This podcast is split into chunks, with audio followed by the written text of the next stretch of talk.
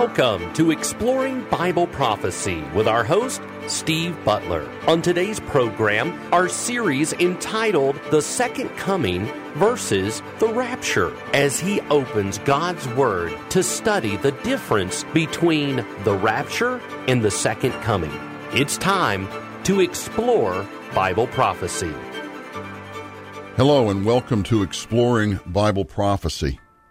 In our last program, I talked about how we had covered so many scriptures over the last number of programs in this particular series on the difference between the rapture of the church and the second coming of Christ to the earth with the church.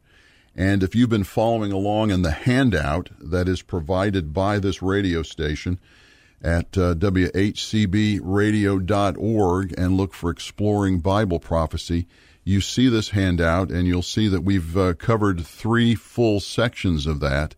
And within those three full sections, you've seen a lot of scripture. And if you've uh, been with us pretty much from the beginning of the series and have been following along in the handout, you've probably um, been able to uh, keep track of all those different scriptures. But I'm suspecting that a lot of uh, listeners have uh, either not been with us the whole time or have um, not been following along with the handout.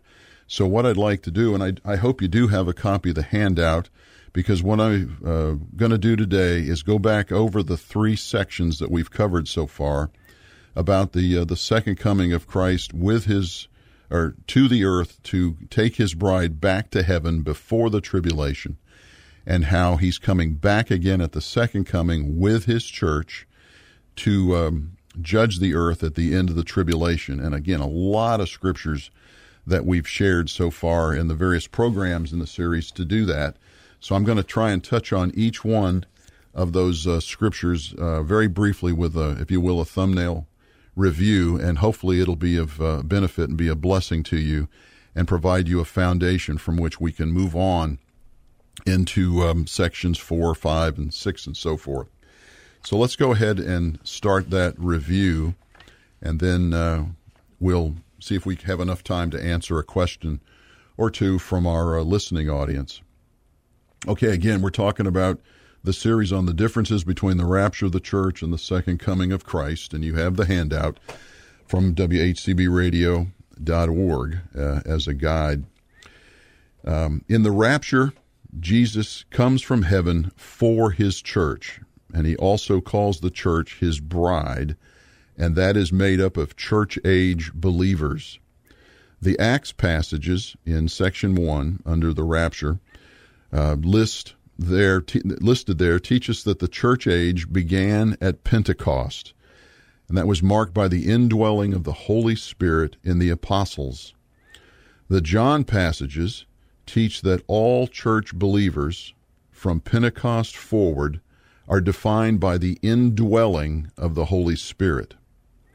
Second Corinthians teaches that the church has been betrothed to Jesus as a chaste virgin. Ephesians teaches that the marriage of a husband and a wife is modeled on the relationship that Jesus, as the bridegroom, has with his church, his bride, and soon to be wife. Thessalonians teaches that the Holy Spirit, the restrainer of evil, will be removed before the tribulation begins. John teaches that the Holy Spirit indwells the church forever, so that we leave with the Holy Spirit before the tribulation begins. Now, looking at the first point under the second coming column on the right, the Revelation passages teach that the bride or the church comes back to the earth with her husband, Jesus. Isaiah teaches that Israel is the wife of God and not the wife of Jesus. Israel is not part of the church. Colossians teaches that when Jesus is revealed, the church will be with him in his glory. Now let's look at um, point number two in our handout. Point number two in our handout, under the rapture column, We build on, on point one by adding that Jesus takes his bride, his church, to heaven. Acts depicts Jesus as ascending into heaven after his resurrection. Thessalonians, John, and 1 Corinthians are the better known rapture passages describing our going to heaven with Jesus. Under the second column, at point number two, the church comes back from heaven with Jesus. Matthew and Zechariah both teach that Jesus comes back to the earth at the end of the tribulation. And as side notes to the Matthew passage that we discussed, because Matthew uses the term elect, some scholars believe that he is referring to the church. The first Isaiah passage refers to the righteous remnant of Jews as elect or holy ones.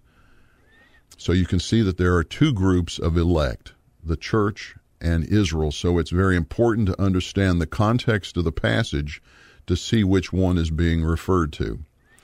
The second Isaiah passage in this section describes the great trumpet that is blown at the second coming of Christ to gather the scattered Jews. We found that in Matthew 24 because the Matthew passage imagery is clearly Jewish and after the tribulation, it stands to reason that the word elect mentioned there are righteous Jews living on the earth and not the church. And the great trumpet in Matthew 24 is the great trumpet of Isaiah 27 that calls the Jews together at the end of the tribulation. Let's look now at uh, point number three under the rapture column.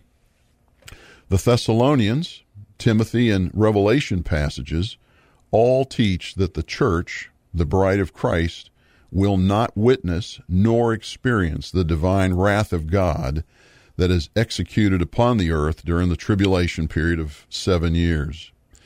Even though God's divine wrath against Israel is not until the second half, according to the scriptures, and that's a period of time called the time of Jacob's trouble. The divine wrath of the Lamb, which is Jesus Christ, is all through the first half of the tribulation. In fact, according to the book of Revelation, half of the world's population living on the earth at the time the first half of the tribulation will die. Half the world's population living on the earth at that time will die. The Isaiah 57 passage is what is called a type or shadow. The passage has a current or near term application at the time of Isaiah in this case, as well as an application for a yet distant future event. In this case, it's a type and shadow of what the rapture is about the taking away of the righteous and the unrighteous barely even noticing that the righteous are gone. The righteous will not see the evil of divine wrath that will be executed upon the earth during that terrible time called the tribulation. The Daniel passage teaches that the tribulation, also referred to as Daniel's 70th week, is when God will deal with the rebellious nation of Israel. This Daniel prophecy provides details about the 70 weeks when God deals with the nation of Israel and with the city of Jerusalem. And it's very important here to understand that point in Daniel chapter 9, verse 24. It is to Daniel's people, which is Israel, and it's to his, the holy city, Jerusalem. It's not referring to anyone else. So no other group of people, we can say, no other group of people is mentioned as being the focus of that 70 weeks or 490 year period of time. During the first seven weeks, we find in Daniel chapter 9, or those seven, seven weeks or 49 years, during that time, Nehemiah and others returned from the Babylonian captivity, which um, really kicked off in 586 BC. Actually, the whole time frame of uh, 605 to 586 is they were being taken captive into Babylon over that period of time, but it um, was measured as 70 years from uh, 586 to rebuild the city and the temple during that 49 years mentioned in Daniel 9. Then there's another 62 weeks or 434 years that follow the first seven weeks, and that uh, 62 weeks ends with the crucifixion of Jesus Christ, again prophesied in Daniel 9. Shortly after, the holy city of Jerusalem is completely destroyed by an army, and that army is from the ruling government, which at the time of Christ's crucifixion was Rome. And then that passage in Daniel ends with a depiction of a man that comes from the people that sent the Roman army to Jerusalem, uh, culminating in 70 AD, and that man will be the Antichrist. He will confirm a covenant of peace with the nation of Israel, and that's Daniel 9:27, for one week or 7 years.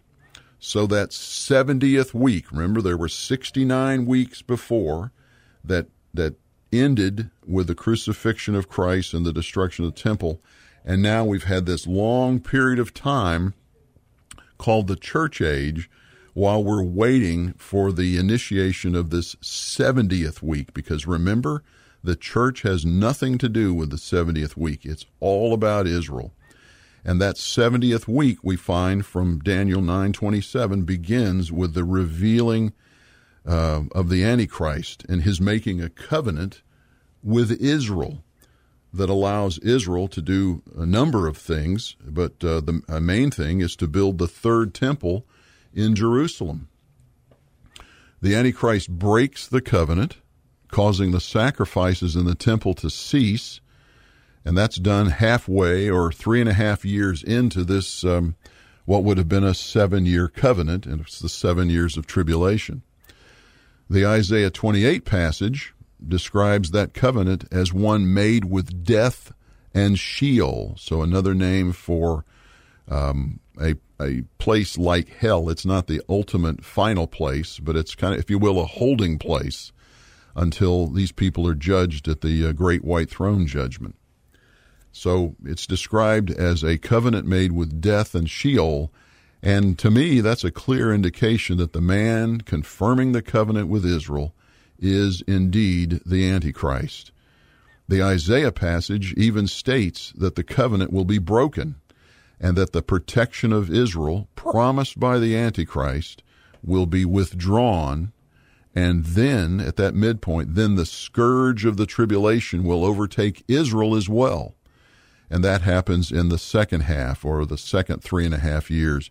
That is the time that's described as the Great Tribulation because it's a time uh, that horrible wrath will be executed against Israel. And again, the purpose of that is to make hard headed Israel come to their knees, literally and figuratively, and accept Jesus as their Messiah, which they will do. The Second Thessalonians passage states that in order for the Antichrist to be revealed, so that he can confirm the treaty with Israel, the one who restrains him must be taken out of the way. Some theologians believe that the restrainer is the Roman government but that government disappeared 1500 years ago, so obviously not applicable. Others believe that the restrainer is Satan himself. But why would Satan be restraining the Antichrist? Because the Antichrist is there to do the deeds of Satan on behalf of Satan. So a house divided cannot stand against itself. No, the, the restrainer is the Holy Spirit who was sent by God to convict the world of sin and unrighteousness, and that's that's in John 16. He is not restraining by himself, however, because the Holy Spirit resides within the church. We saw that in um, at Pentecost, and we saw it confirmed in John chapter 14, verses 16 and 17.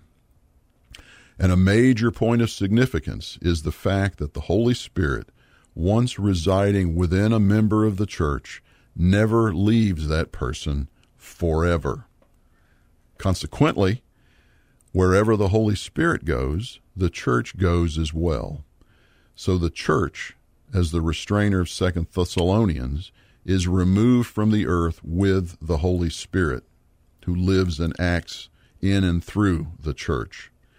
When the Holy Spirit is taken out of the way at the rapture, before the Antichrist is revealed, the Antichrist is then free to confirm his covenant with Israel, his covenant with death and Sheol, which signals the beginning of the seven year tribulation on earth. Let's now look at point number three under the second coming column. The New Testament book of Jude, that passage teaches us that Jesus will return with his holy ones to judge the earth for its unrighteousness. The Deuteronomy 33 passage uses just about the same language as Jude. The term flashing lightning in the Deuteronomy passage is also translated as fiery law or judgment being executed. The Isaiah 63 passage describes the same judgment mentioned in Deuteronomy as being started at the same location as Deuteronomy, which is a place um, just south of the nation of Israel in the uh, ancient land of Edom, which is uh, modern day Jordan, basically. So we see that uh, those Old Testament passages are confirming what we find in the Jude passage, which is a New Testament. Then the Old Testament book of Joel uh, describes the judgment that the Lord will execute on the nations of the earth at his second coming. So it's adding some more uh, breadth and content to our um, study of the judgments. The nations will be gathered in the valley of Jehoshaphat and will be judged for how they treated the Jews. Remember, they scattered them throughout the world over the centuries, and how they divided the land of Israel and took it for themselves. The Matthew 25 passage in the New Testament was written about oh, 850 years after the book of Joel. But it also teaches that when King Jesus returns to the earth at his second coming, and he sits on his glorious throne, using the language out of Matthew 25, he will gather the nations and will judge them based on how they treated the Jews. They're referred to as these brothers of mine. So this is a, a confirmation in Matthew of a prophecy in Joel from, like I said, 800 and what was it, 850 years or so difference. But again, two different authors, two different times. But the key is it's the same Holy Spirit, the same Holy Spirit. The Zechariah passage in that um, second part of number three describes how Jesus will return to the earth, stand on the Mount of Olives in Jerusalem, gather the nations to Jerusalem in what is generally called the Battle of Armageddon, and fights against them on behalf of Israel and Jerusalem. Not on behalf of the church, not on behalf of any Gentile nation. He fights for them on behalf of Israel and Jerusalem. The Acts 17 passage states that God has appointed a specific day in the future when he will judge the world through his son Jesus Christ. So it's a another confirmation in the book of Acts, a New Testament book of what we read about in the Old Testament about God judging the world on behalf of Israel. The Roman passage describes the wrath and indignation that will be brought by Jesus at his second coming. And that wrath is against all those who have a stubborn and unrepentant heart, who are selfishly ambitious and do not obey the truth. There will be tribulation and distress for every soul of man who does evil. And then concluding point number three, and the review that we've undertaken here, you have the Second Thessalonians uh, chapter one passage, where Paul comforts the Thessalonians. They have been falsely led to believe that the rapture has happened and that they have been left behind and are experiencing the seven year tribulation. Paul tells them that according to God, it is only just for God to repay with affliction those who afflict you. And this will happen when the Lord Jesus is revealed from heaven at his second coming with his mighty angels in flaming fire, dealing out retribution to those who do not know God and to those who do not obey the gospel of our Lord Jesus. So that's a quick review, if you will, of the first three sections. And we're going to look at a question now from a listener, and then we'll pick the series up again next time. And let's see, we have a question from Greg. We have a question from Greg in Indian Springs. And Greg's question is When Jesus comes back at his second coming, will the world be made perfect? Good question. Greg, the Bible teaches that the world will be made perfect when death and Hades are thrown into the lake of fire. So let's go to book of Revelation. Let's go to the book of Revelation and go to chapter 20. So go to the very end of your Bible. In the very end of your Bible, and let's go to chapter 20. And it says in chapter 20, verse 14 Then death and Hades were thrown into the lake of fire. This is the second death, the lake of fire and if anyone's name was not found written in the book of life, he was thrown into the lake of fire. Now, the reason I bring this passage up, uh, Greg, is that let's remember that the penalty of sin today, the penalty of sin is death. The penalty of sin is death. That's Romans 6. Let's go back to the left in our Bible Acts, Romans, the book of Romans and go to Romans chapter 6 just to confirm that. Um, Romans 6, verse 23. It says, For the wages of sin is death, but the free gift of God is eternal life in Christ Jesus our Lord. So, as long as there is sin in the world, there's going to be death in the world. And when death is removed, sin is removed, and that's when you have perfection. But if there's no more death, then there can't be any more sin. So no sin equals perfection and eternal life. So let's look at Revelation 21. So again, back to the last book in your Bible. First, second, third John, Jude, into Revelation. Go to Revelation 21. Revelation 21, verses 3 and 4. Verse 3 reads, And I heard a loud voice from the throne saying, Behold, the tabernacle of God is among men, and he will dwell among them, and they shall be his people, and God himself will be among them. Verse 4 And he will wipe away every tear from their eyes, and there will no longer be any death. There will no longer be any mourning or crying or pain. The first things have passed away. So, Greg, the, the perfection comes when eternity comes. Eternity begins at the end of the thousand year reign of King Jesus on the earth. So when King Jesus comes at the second coming, things will be greatly improved, almost perfect, but there will still be death. So if there's death, it's not perfect. So let's um, let's look at Isaiah 65. Let's go back again to, we've been to Isaiah so many times, you should be able to go to it fairly quickly. Psalms, Proverbs, Song of Solomon, and so forth, Ecclesiastes. Then you get to Isaiah. We want to go to the end of Isaiah. Go to Isaiah, actually, verse uh, chapter 65 of the 66 chapters. And let's look at uh, 65, verse 20. Verse 20 reads, No longer will there be in it and this is in Jerusalem in the second uh, in the millennial kingdom after the tribulation. No longer will there be in it an infant who lives but a few days, or an old man who does not live out his days, for the youth will die at the age of one hundred, and the one who does not reach the age of one hundred will be thought accursed. So you see that there's going to be long life like there was uh, well, at least right after the flood, and maybe there'll be long life like there was before the flood when they lived for hundreds of years. And then in verse 20 it says, they will, or excuse me, in verse 22, they will not build and another inhabit, they will not plant and another eat. For as the lifetime of a tree, so will be the days of my people, and my chosen ones will wear out the work of their hands.